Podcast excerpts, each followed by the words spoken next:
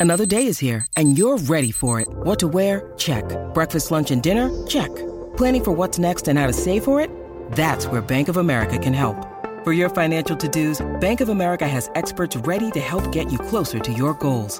Get started at one of our local financial centers or 24-7 in our mobile banking app. Find a location near you at bankofamerica.com slash talk to us. What would you like the power to do? Mobile banking requires downloading the app and is only available for select devices. Message and data rates may apply. Bank of America and a member FDIC.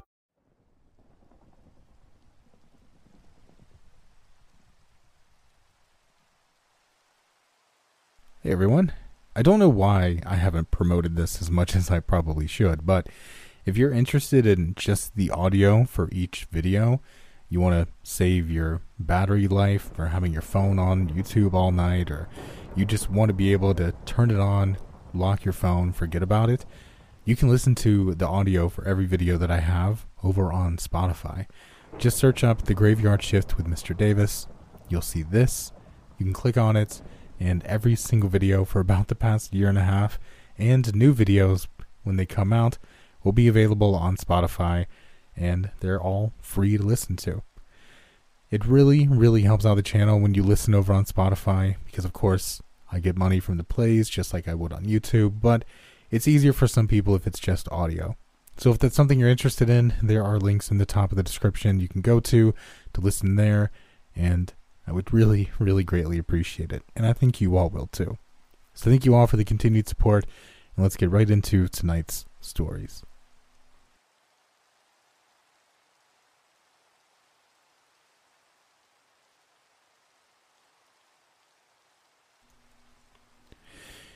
Last January, I was fired from my job due to the pandemic. I couldn't pay my rent, but evictions were frozen, so I basically sat at home stressed and terrified that my unseen landlord would find some other way to drive me out into the street. I felt like my fears were coming true when he showed up unexpectedly one evening, but I opened the door to find a smiling, stooped over old man wearing a disposable blue mask and baggy clothes that hung from his skeletal frame. Thought I'd go around meeting my tenants since we're all tied together for the time being, he told me, his voice quavering from age. You can call me Mr. Durham. It's nice to meet you, I lied, hiding my stress. Sorry about not paying rent this month. Everything's shutting down, you know, and I lost my job, and he waved away my excuses. None of that, no worries. I'm an old bag of bones. What would I do with money? He looked up, locking eyes with me, and took several seconds to lift his cheeks for a wide smile that I couldn't see behind his mask. I'll waive your debt. All I ask is that you donate to a blood drive this month. Give back. I couldn't believe his generosity. Really? That's so incredibly kind of you. He waved away my thanks the same as he shrugged off my excuses. It's fine, no worries. He slowly gripped my wrist and squeezed it for a long moment. Do you need me to send you some nice home cooked meals? Got to keep your strength up in these trying times. Surprised by his physical contact, but always chronically incapable of accepting gifts, I shook my head. All right. Thanks, though. He removed his hand, but soon brought it back with a little red card. Here's the blood drive's address. Oh. Taken aback, I gazed down at the card in my hand.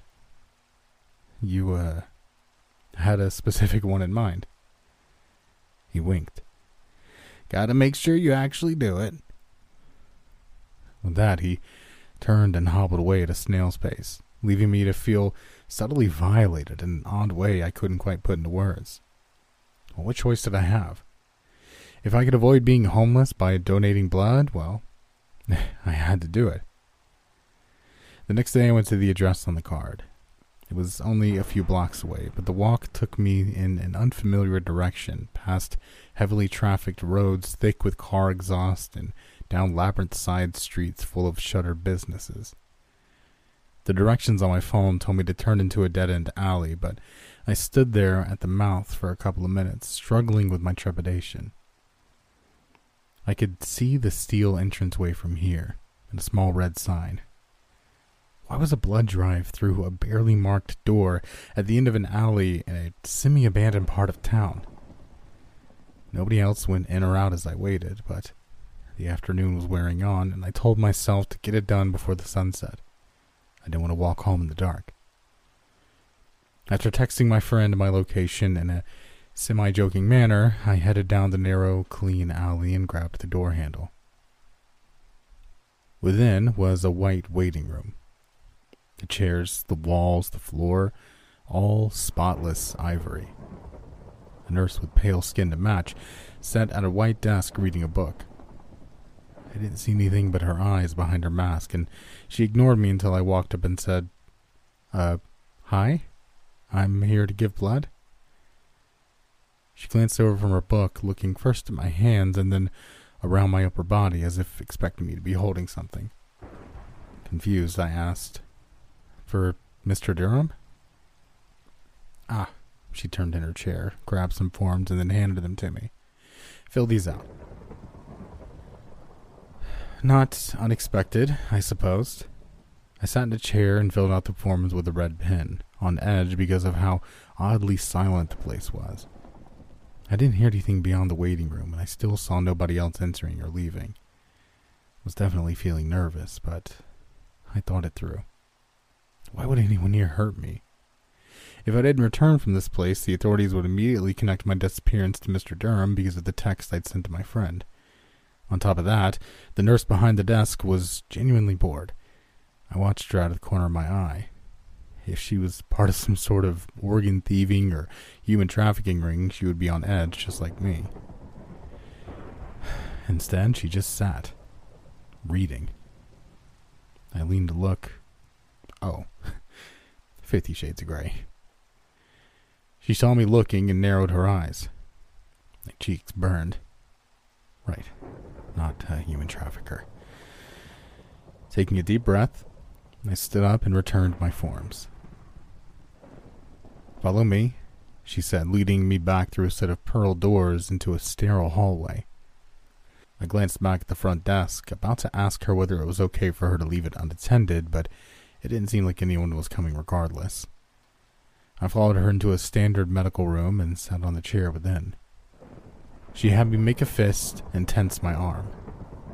She clenched a particular spot and then brought a very large needle toward me that was connected by a tube to a hanging bag. It was only as I felt that familiar enervation from having my blood drawn that a thought occurred to me. I hadn't asked for proof that Mr. Durham was actually my landlord. He could have honestly been anybody, walking up to apartment doors in search of suckers on behalf of. I lifted my head suddenly, fighting an overwhelming, draining feeling. Take it easy, the nurse told me. You passed out. She removed the needle, and I blinked groggily. Am I done? All done. See you next month. oh, I'm not coming back. I stopped halfway through my sentence. I'd assumed this was a one time thing, but if it was in lieu of rent, it would have to be monthly, wouldn't it? She led me back to the front, and I stumbled into evening twilight feeling light and shaky.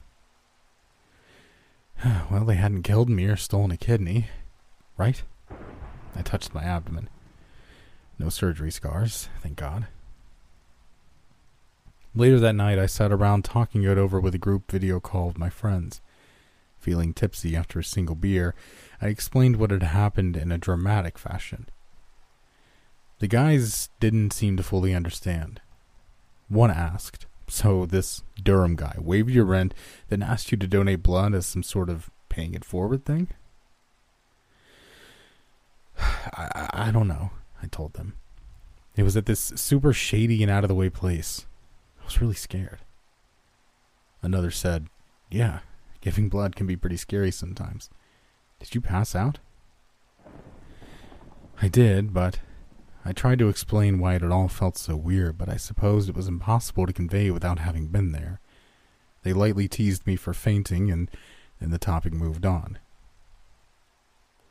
For the next couple of weeks, I moved on too. Until rent time rolled around again.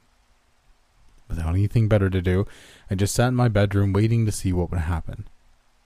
Inevitably, a knock came on my door on the second evening after rent had been due. I answered it to find Mr. Durham standing there. He wasn't quite so stooped over, and his voice was a little stronger. His eyes were intent above his mask. The blood drive's expecting you. Oh, right, I said wearily. Uh, instead of the rinse again? He nodded. That's the deal. Uh, I'll go tomorrow. See that you do. Feeling odd all over again, I closed the door softly as he walked away.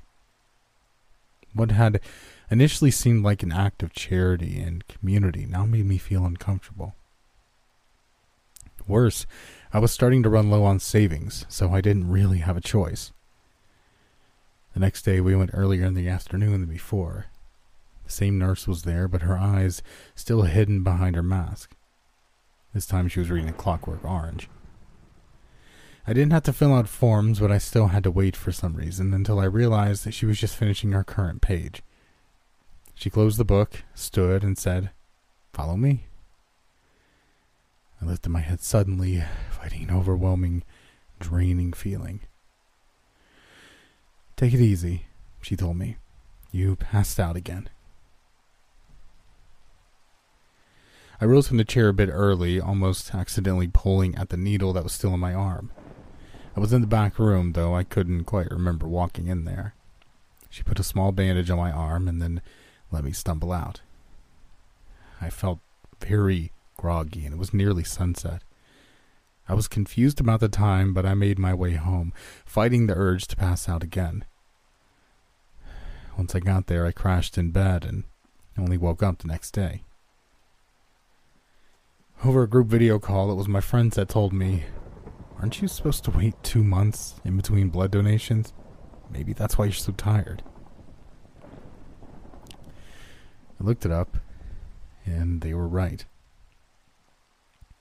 As my savings neared empty, I paced my apartment, not sure what to do. Over the next couple of weeks, I started eating less to save money, so my strength returned slowly. The inactivity sure wasn't helping. I busied myself with games and television, trying not to think about it. The evening after rent was due again, Mr. Durham knocked on my door. He was as old as ever, but didn't seem so frail anymore. He told me simply, The blood drive's expecting you. I'm too weak, I told him. It, it's too soon. I'll have meals delivered, he countered. Nice, full, hearty meals on me. We'll keep your strength up. I frowned openly at him for the first time. I'll find a way to pay you money. Like I said, I don't want your money. His eyes were quite serious above his masked and unseen expression. I want you to donate blood. Then I'll do it at another place. No, it has to be that one. I shook my head. Why? Why do you want me to donate blood at that specific place? I don't owe you an explanation, he said, his tone final. Do it or face the consequences. He strode away, and I glared after him. He put on the manner of a nice old man at the start, but now he felt vaguely menacing. But what choice did I have? I lifted my head suddenly, fighting an overwhelming, draining feeling. Take it easy, the nurse told me. You passed out again. I jumped up from the chair, pulling painfully the needle as it was still in my arm. She gripped me hard by the wrist and gently pulled it out before applying a small bandage to seal the wound. I stumbled out in the evening twilight, wondering when I'd even left my apartment.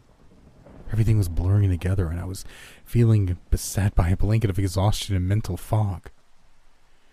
When I awoke two days later, I stared at the morning sunlight on my wall for a full twenty minutes, facing the reality of my situation. It was time to consider what I now deemed both obvious and impossible. My landlord was a fucking vampire. Looking up what information I could, I tracked down his residence and started following him during the day. Through his windows, I could see Durham puttering around in his unassuming little house, and I watched from afar with a cheap pair of binoculars. He didn't burst into flames in sunlight, and he didn't seem to be an overt creature of the night, but I couldn't think of no better explanation for him taking my rent in blood, which I could now objectively see was an insane proposition. On my regular group video call with my friends, I told them, this guy, this one little old man, owns like 500 properties all over the city. Some of them have been in his family for over a 100 years. My friends seemed uncomfortable. One asked, So you're stalking your landlord? I'm just looking into him, I shot back. Why aren't you guys on my side here? He's literally taking my blood. Well, he's not taking it, you're giving it, another said. And you don't have to pay rent. That's awesome. I'd kill not to have pay rent. Oh, man, I could save up so much money without that expense. I might even afford a deposit on a house. They all agreed wholeheartedly with the fantasy of not paying rent, but I angrily shouted, I'm not saving any money. I don't even have a job. then I hung up the video call. I'd gone too far. Nobody called me back. As the days passed, all I could do was eat the meals Durham sent over and weekly pace my apartment. The night before paying rent, I decided I wasn't going to do it. I'd rather be on the street. I lifted my head suddenly, fighting an overwhelming, draining feeling. Take it easy, the nurse told me. You passed out again. I stared at her. What the fuck? She blinked. Rude? Pulling the needle out myself and foregoing a bandage, I staggered down the hall into the evening twilight. It was all I could do to make it home and pass out in bed, awaking in the blink of an eye to the afternoon sunlight. What day was it? I'd paid rent two days before. I got up, found the pile of delivered meals, and hungrily wolfed them all down, ignoring how long some of them had been sitting out. I passed out again, this time from a food coma, and awoke in a mess of wrappers in the middle of the night. My life was becoming a blur. Too weak to do anything else, I lay around watching television for an indeterminate amount of time. I just watched one series while I recovered, I decided, and then I I lifted my head suddenly, fighting an overwhelming, draining feeling. I tumbled forward, interrupting the nurse's palpitude. I grabbed the wall and lurched this way and that, fighting my way out of the donation center despite nobody trying to stop me. I slept right in the alley all night long, and nobody woke me. In the morning, I rose like a zombie and shuffled my way home. Where was all my time going? I could see my browser and location history on my phone. I'd been alive and awake and doing things since this had begun, but it was all a haze in my mind. It was even a month later than I thought it was. I'd lost track of how many donations I'd given. I literally couldn't remember one of the times I'd been there. I had fantasies of grabbing a wooden stake and sneaking into Durham's place to put an end to this the movie way. But the lag time on my motivation meant every time I sent my mind to doing something, another month would pass before I even tried.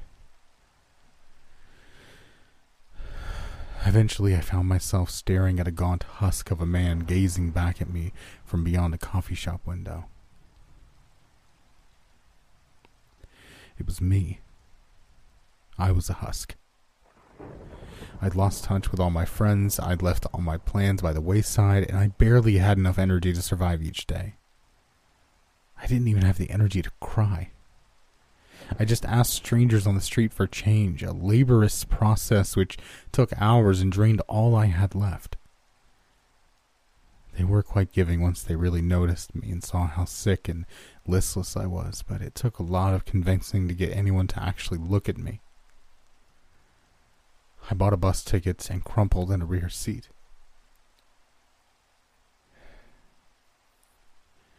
I lifted my head suddenly, fighting an overwhelming, draining feeling. I screamed incoherently and finally shed a tear, but it wasn't the nurse. The kindly old bus driver shook me again. You alright, kid? You feel like you're half dead. I shook my head. No, no, I I need to go home. He glanced around at the empty bus, then back at me. You know where it is? I held out my phone, which I'd used to map the route the day before. Yeah, just hold on, he said. I'm not supposed to do this, but I'll drop you off at home before I clock out for the night. I kept crying, desperate to go home. I can't imagine what my parents must have thought, seeing a commercial bus pull up directly to their house, but that saint of a man must have knocked on their door and explained things.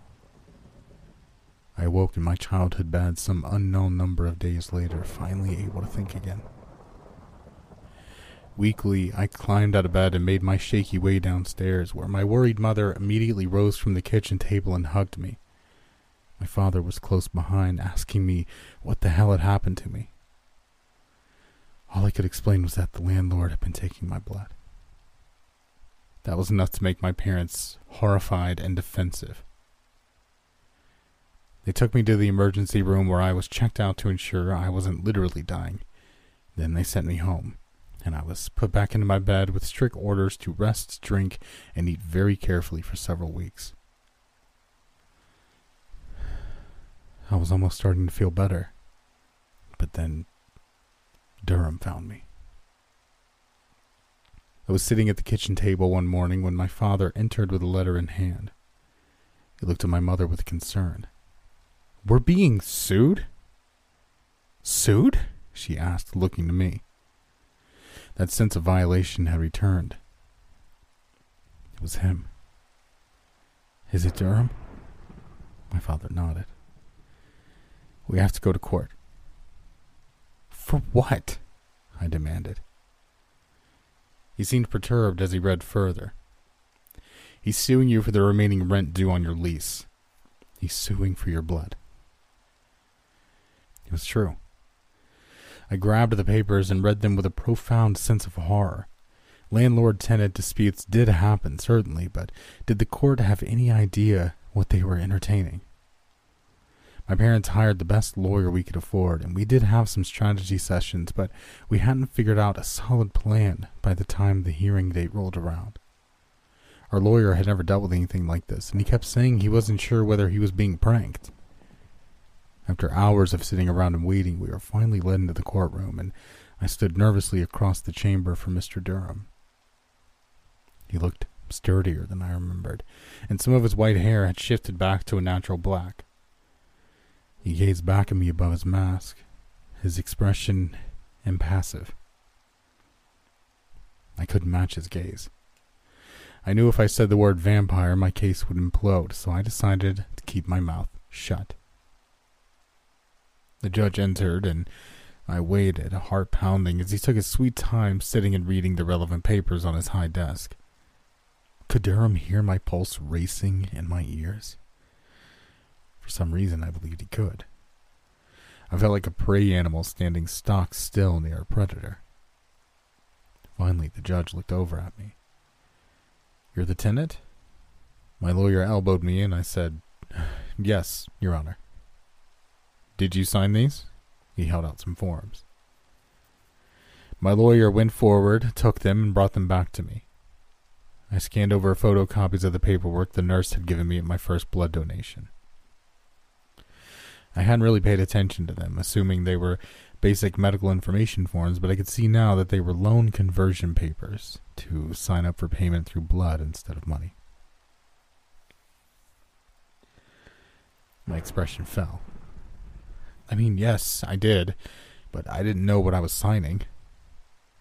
That's no excuse, the judge responded. This is unconventional, but you did sign it. He laughed. I'd give an arm and a leg to go without a rent payment. You should consider yourself lucky. I looked at my lawyer, who shrugged. I saw him glance past me at Durham and nod a moment later. Horrified, it occurred to me that our top lawyer had been particularly useless at helping us, and that might have been for a reason. Taking a step away from him, I said, I won't live in that man's apartment. That's up to you, the judge told me, shaking his head. But you still owe the rest of the year long lease you signed. I see Mr. Durham here has been feeding you out of his own pocket. Seems to me like you're a charity case that's trying to pull one over on this fine, upstanding citizen. I'm considering ordering a summary payment in full right now. I looked at my parents behind me, who seemed confused, while my lawyer remained silent. Putting two and two together, I protested. A full year of blood donations given all at once would drain me dry. It would literally kill me. The judge hesitated. Huh, right. I didn't think about that. Such a strange case. He took another look at his papers. All right, what I'll do is make the full payment due immediately as a debt, but you can pay in installments with interest. Interest? I shot back, raising my voice. How can I pay interest on giving blood? I can only donate so much at a time, and then I have to wait. This will make me owe him indefinitely. That's for you and Mr. Durham to work out, I suppose. If you don't pay, I'll have you imprisoned, and then they'll just take it from you there. The judge sighed and raised an eyebrow. You kids, I swear. You know what you signed up for. Now it's your responsibility to pay what you owe. Raising my voice even louder, I lost my composure and shouted, Is this a fucking joke? This man is a goddamn vampire. Now listen here. Insults do not belong in this courtroom. I'm not insulting him, I screamed, getting desperate. I'm saying he's an actual in the flesh vampire. Why the hell do you think he wants me to pay in blood? The judge balked. It felt like I was getting to him, and then I saw him glance over at Durham and Askins. Mr. Durham nodded slightly. Oh. It was like that. The lawyer, the judge. This was all a sham. Mr. Durham owned over 500 properties in this town, and who knew what else? I'd walked into a death trap. I darted to the back, speaking to my parents.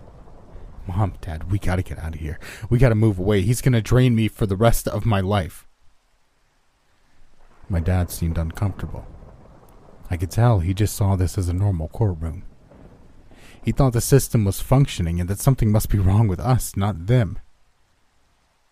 Uh, I don't know. You did know what you were signing up for. It's up to every individual's personal responsibility to pay for what they owe. That's what I was taught, and it worked out for your mother and me. I pleaded with my mother. She winced, sadly, but said, Listen to your father. He knows best, and I'm sure everything will turn out all right so long as you make your payments. I looked at some of the other watchers in the room who were quietly awaiting their turn on the stands, but they had their own problems. They avoided eye contact with me. Fine. Forget my dignity. Going up to Mr. Durham, I told him, Look, I'll give you my blood. I'll give it to you regularly for the rest of my life. Just let me do it at a pace that doesn't leave me barely alive. His eyes were ice cold above his mask. Why should I? He was actually asking me. He wasn't being rhetorical. Surging with energy, I let it all flow forth. I just want to live. I don't have big dreams. I won't ask for much. I just want to be a person. I want to have friends. I want to watch television. I want to go on walks. I want time. Tears ran down my face as I thought about the fog I briefly escaped. I just want time.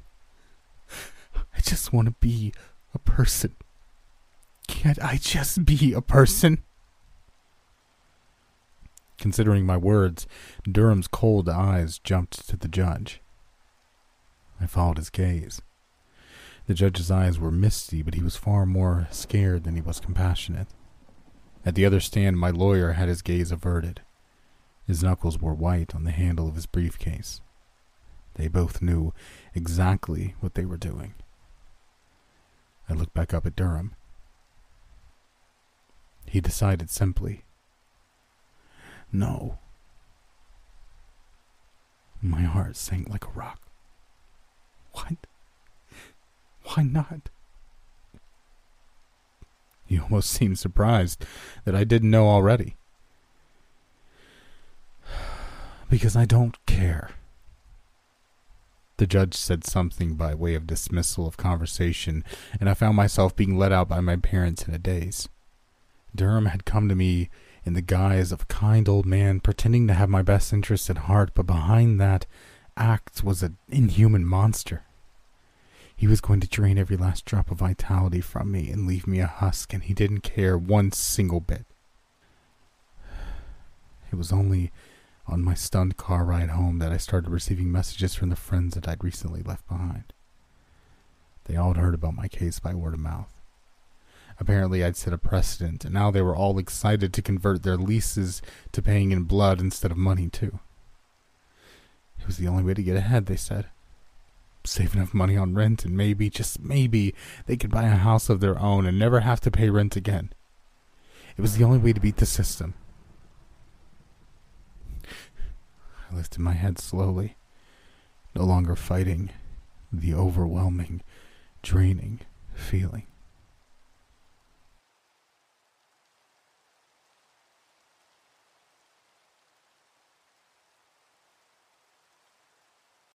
When you need mealtime inspiration, it's worth shopping Kroger, where you'll find over 30,000 mouthwatering choices that excite your inner foodie. And no matter what tasty choice you make, you'll enjoy our everyday low prices, plus extra ways to save, like digital coupons worth over $600 each week. You can also save up to $1 off per gallon at the pump with fuel points. More savings and more inspiring flavors make shopping Kroger worth it every time. Kroger, fresh for everyone. Fuel restrictions apply.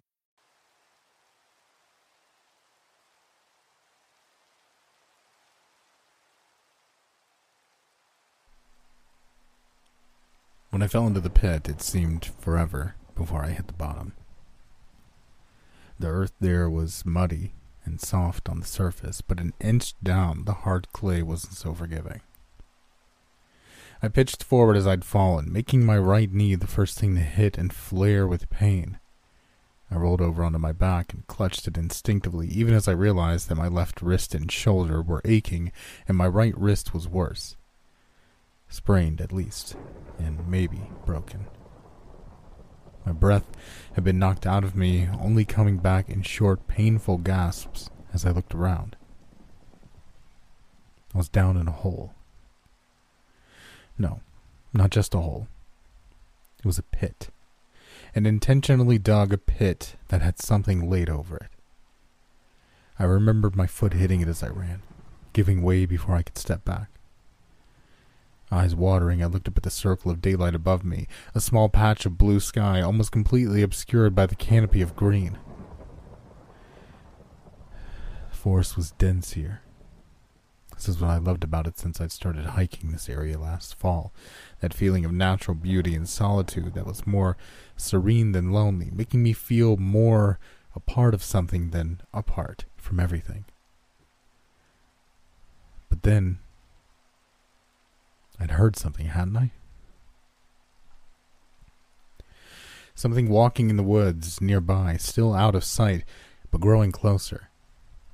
My first thought had been a deer, but the longer it went on, it didn't sound right. I'd been with my father hunting enough growing up to know the soft, tentative rustling noises deer tend to make unless running scared, and I'd heard no gunshots in the hour I'd been there. This sound was louder, less graceful, more constant, as though something was noisily barreling through the trees and brush, maybe at quite a distance. I had the panicked thought of a bear, but I brushed it from my mind. Possible, sure, but really unlikely. Who knew? Maybe it was a running deer, or one of a dozen other animals that could make tons of noise in an empty forest when they had a mind to. Or maybe I wasn't the only hiker out here. I'd never been sure who even owned this property, just that it was part of a thousand acre tract of woodland that backed up to a nearby state park. In the six months I'd been coming out, I'd never seen a sign of hunters, hikers, or anything else. But that didn't make it. I caught a glimpse of a moving shadow off to my right. What was that? Was it a person? Slowing down, I watched the area where I thought I'd seen motion. A moment later, the figure passed from behind a tree, and I stifled a scream.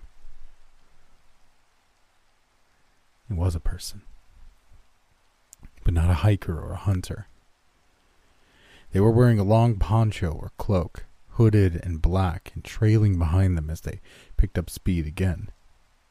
That was strange enough. There hadn't been any rain all day, and it was unseasonably warm. But then I saw their face, or where their face would have been. It was hard to say at a distance while they ran, but I thought they were wearing a dark mask. Maybe a gas mask. Heart pounding, I crouched down where I was. They were running closer, but at an off angle that would probably see them intersect my trail half a mile back. It could be that they hadn't seen me at all, and whoever it was, whatever they were doing, I was keen to keep it that way.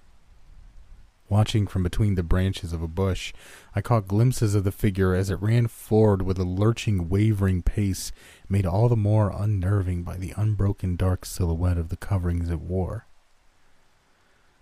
I couldn't even make out arms, and the only barest hint of legs between the length of the poncho and the obstacles between us. Just a billowing black shape plunging through the woods like a scepter chasing some unseen prey unless that unseen prey was me. I was assuming it hadn't seen me, but how did I know that? Did I really want to wait for it to get closer in the hopes it would pass on by, or was I better off easing on down the path while it was far enough away to likely miss any subtle movement at a distance? Stomach in knots, I chose the latter, easing forward in a crouch. Up ahead, maybe a hundred yards or more, there was a thick knot of fir trees. If I could get past them, put their bulk between us, I'd have a better chance of moving forward without them ever seeing me. I moved another few feet and then paused to check the position of the specter. Was it still flailing along on the same trajectory, or had it chosen another path? Oh, God. It had stopped it was looking right at me. Suddenly it started running again, its jerking gait faster and more desperate as it came directly toward me. I thought I could almost hear excited groans from behind the mask, and I heard myself let out a moan as I stood up and began to run. I'm in good shape, but I'd already been hiking for two hours, and this was a part of the forest I'd never seen before. My need for speed had to be balanced with care that I didn't trip on a root or lose my sense of direction. Glancing back again, I saw that the dark figure had made it to my path and was gaining on me. Giving a panicked grunt, I pushed myself harder to widen the gap between us. When I hit the stand of firs, I veered to the right, hoping the change in direction would throw it off. The woods were denser and darker in that direction, and it would only take a few yards for me to be hard to spot at a distance. When I looked back, I saw no sign of the other, but that meant little on its own, as the trees obscured my vision too. I needed to rely on sound more now while making less noise myself. It was hard to make myself slow down, but I eased to a brisk trot and then a softer, more gentle walk. The way forward was shadowy except for occasional patches of sunlight, but I thought I still had a rough idea of which way I was headed. For now, my main concern was any signs of being pursued, glimpses of flailing darkness or the crashing thud of the specter running close behind. I did hear some noises, but at first they didn't seem to be getting closer, and as I moved on, I could tell they were growing more faint. Turning back to look again, I saw no sign of movement behind me. Good. I was probably four miles from the edge of the state park and another two from my car. If I picked up my pace, I could get there in an hour. My steps crunched louder as I began to jog forward, but I took care to be as quiet as possible, and the extra speed seemed worth the slight increase in noise. Probably five minutes passed before I could hear a loud crack from somewhere behind me. Likely just a branch falling, but I still picked up my pace, my pulse quickening from more than the exertion. I was when my foot hit the ground that wasn't ground, and I found myself tumbling through the dark. Reaching the wall of the pit, I dug my fingers into the dirt there as I tried to stand.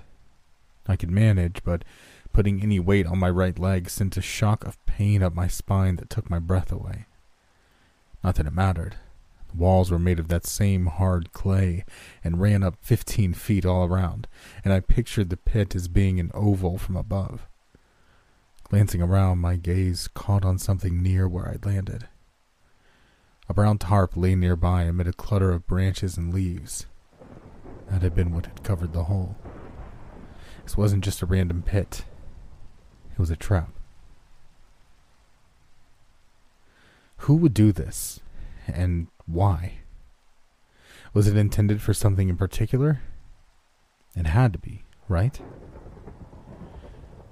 Otherwise, what was the point of digging a trap in the middle of nowhere? What were the odds a random person would fall into it? Maybe it wasn't even for people, though. People dug pits to trap animals, didn't they? Even big things that could climb, like tigers. But there were no tigers out here. Coyotes and deers, maybe a bobcat, just normal wood critters and me and. A shadow fell over me as I looked up with a gasp. A hooded specter stood at the edge of the pit looking down at me. It was a gas mask after all, and behind it I could hear frenzied squeals. It shuffled excitedly for a moment and then hurled itself forward into the pit, landing on its side with a thump just a few feet away.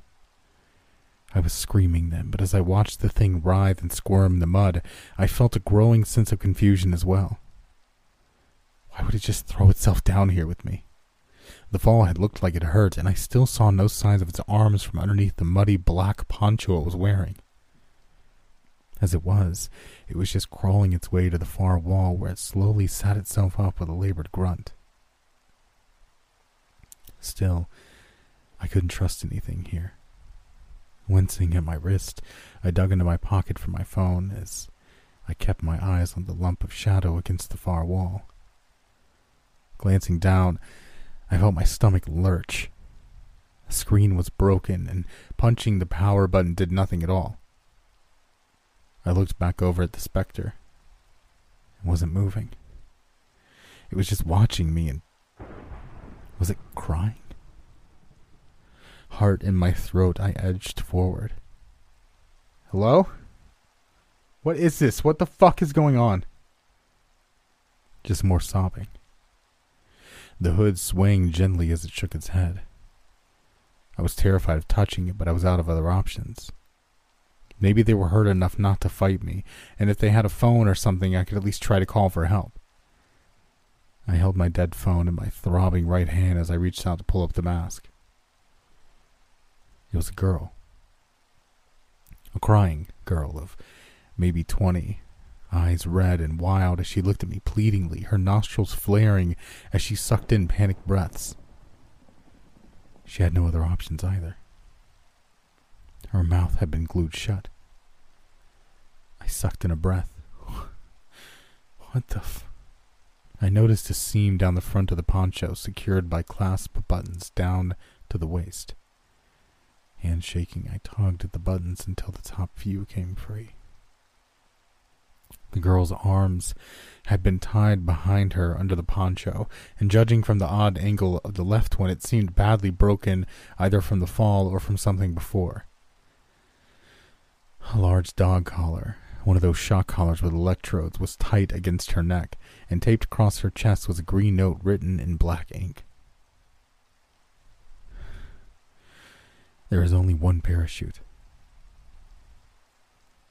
Behind me, I heard the sound of an approaching motor and felt a thrill of hope as I looked up toward the opening. Maybe it was a park ranger, or even a hunter that had heard us. Either way, I wasn't going to risk them riding by without stopping, so I started to scream and yell at the top of my lungs as I stared into the light. The engine noise grew closer and closer as my voice began to grow hoarse, and I had a moment of relief as I heard the engine shut off just above the pit. Hello? We're trapped down here. Please help us. There was no response, and I was about to yell again when I saw a large white hose creep over the edge of the hole. Maybe they were going to use the hose as a rope to get us out? But then the hose stopped, and a clear liquid began trickling and then pouring from it, splashing onto the ground as it came faster and faster. The smell from it was in my nostrils almost immediately, and as a pool began to form and it splashed further and further, a drop hit my shoe and began to sizzle. Oh, God. It was acid. Someone was pouring fucking acid down here. My shoe was still hissing as another drop hit my pants leg, eating through my jeans to touch liquid fire to my calf. Screaming, I pulled my pants leg up, only to get another drop on my arm. I let out a screech of pain as the skin there began blistering immediately. I could hardly think, not just because of the burning and the terror, the fumes were building as the pool widened, and I could feel my lungs tightening as I sucked in the chemicals with each gasping breath. Please, please don't do this. There was no answer, and the stream from the hose grew stronger. It would reach us within a couple of minutes. The girl was squealing again behind me, but for the moment my attention was at a new motion at the top of the hole. A small metal ladder of steel cords and bar rungs had been rolled over the edge next to the hose. As I watched in dismay, the hose was lifted and sat atop the ladder, the acid splashing the rungs as it poured out into the pit. Turning back to the girl, I heard the engine start again and drive away. There was no one coming to help us. We were going to die down here, horribly and painfully, with the only way out just another version of that same burning death. I looked down at the green note again and swallowed. There was only one parachute. Meeting her eyes, I began to cry myself.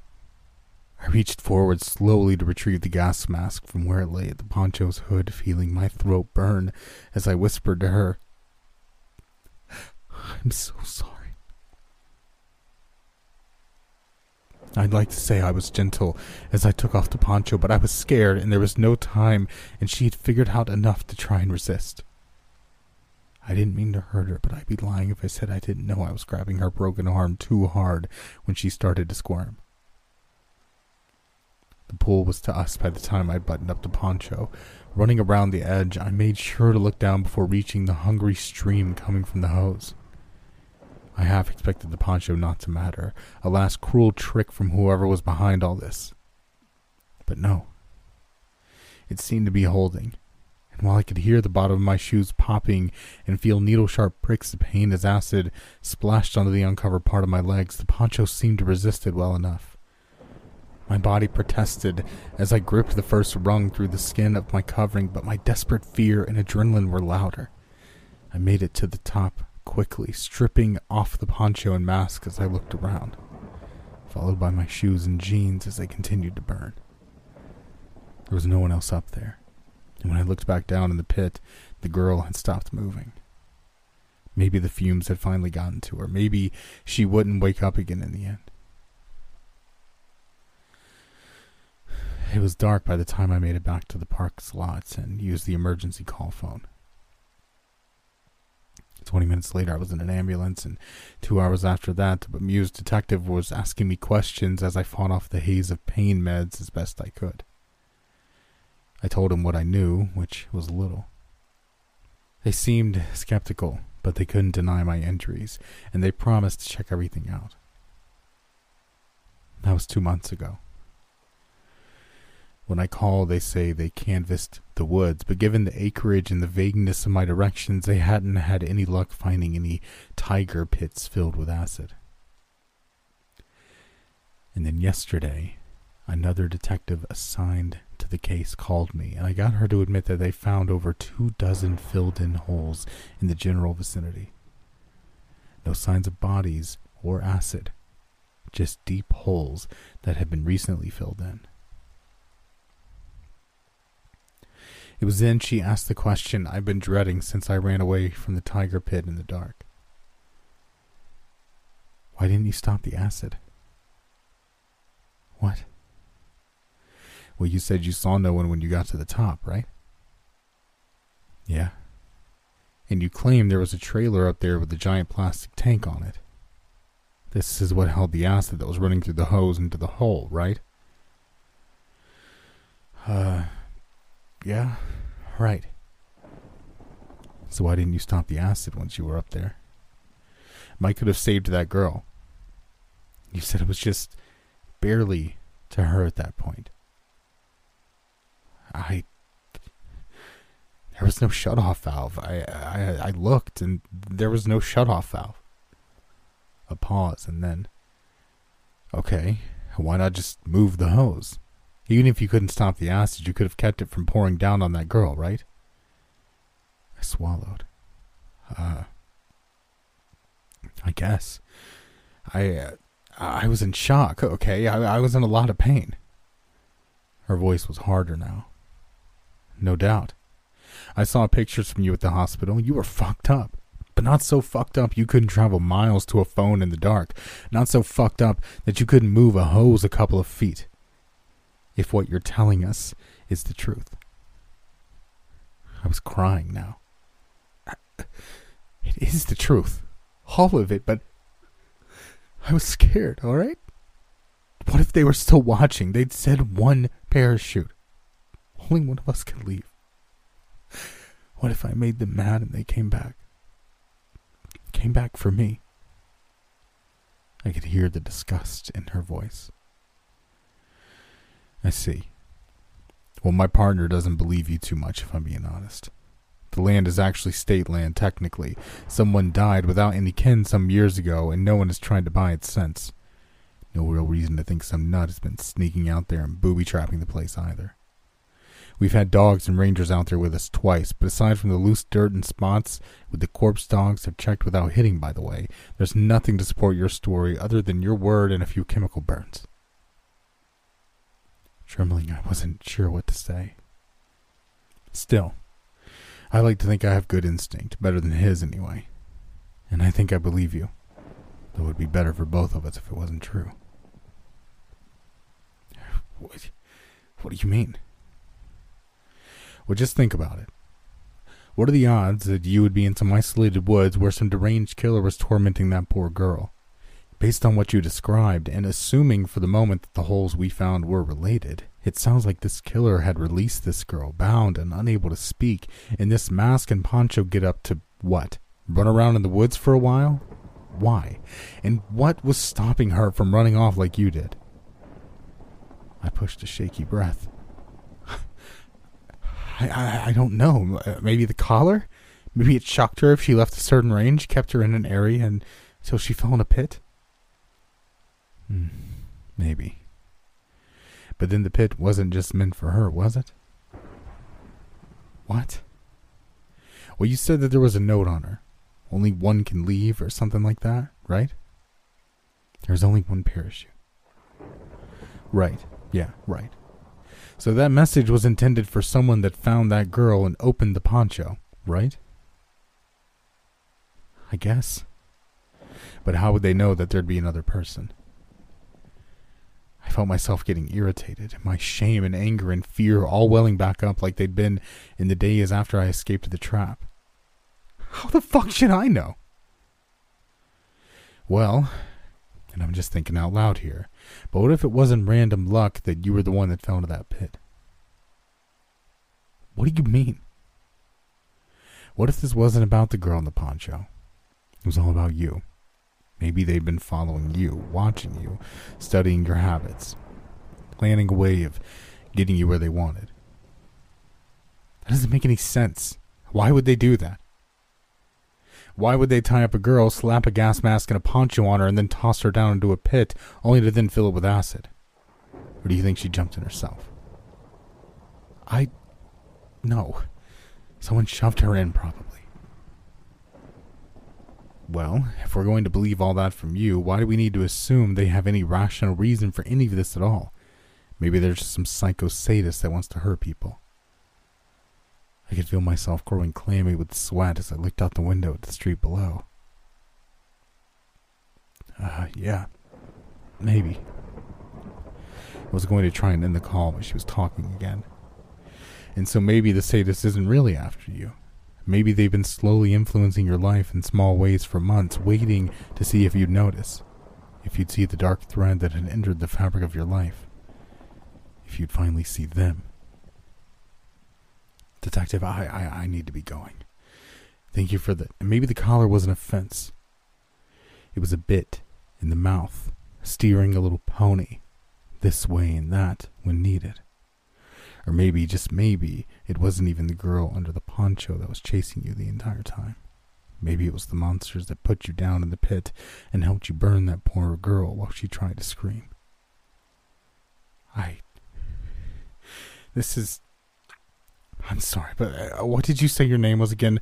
I'm going to have to speak to your supervisor. I said my name was Brown, or Browning, or Blake. I don't remember.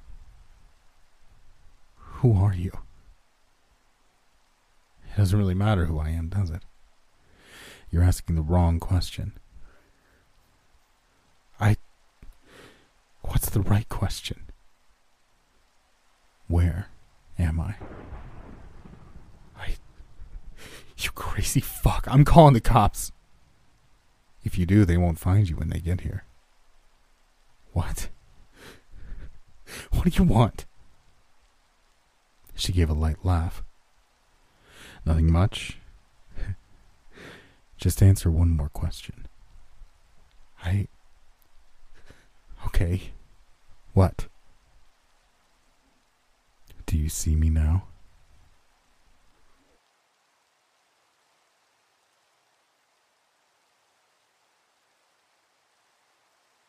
I want to give a quick thank you to all of my uh, $5 patrons and members. That is Absent Alice, Alice E., Amethyst, Amet, Caroline, Christina Smith, CT, Deborah Tykus, Elizabeth Watkins, LSG, Furious Weasel, If in Doubt Flat Out, Jennifer Dameron, Jesse Jess Jess, Justinia Zaromsky, Karen Parrott, Kat, Kathy Flanning, Lee Riggs, Laura, Lindsay Pruitt, Melody Evans, Melissa Berwick, Mindy Bannon, Moon Potato, Nicholas Moore, Nora, Nova Nocturne, Patricia Rodea, PJ Masks, Ray Clegg, Sentinel, the new Angum 24, Tiger Princess, Triumph, and Victoria Step.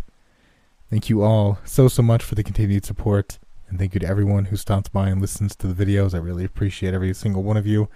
As always, take care out there.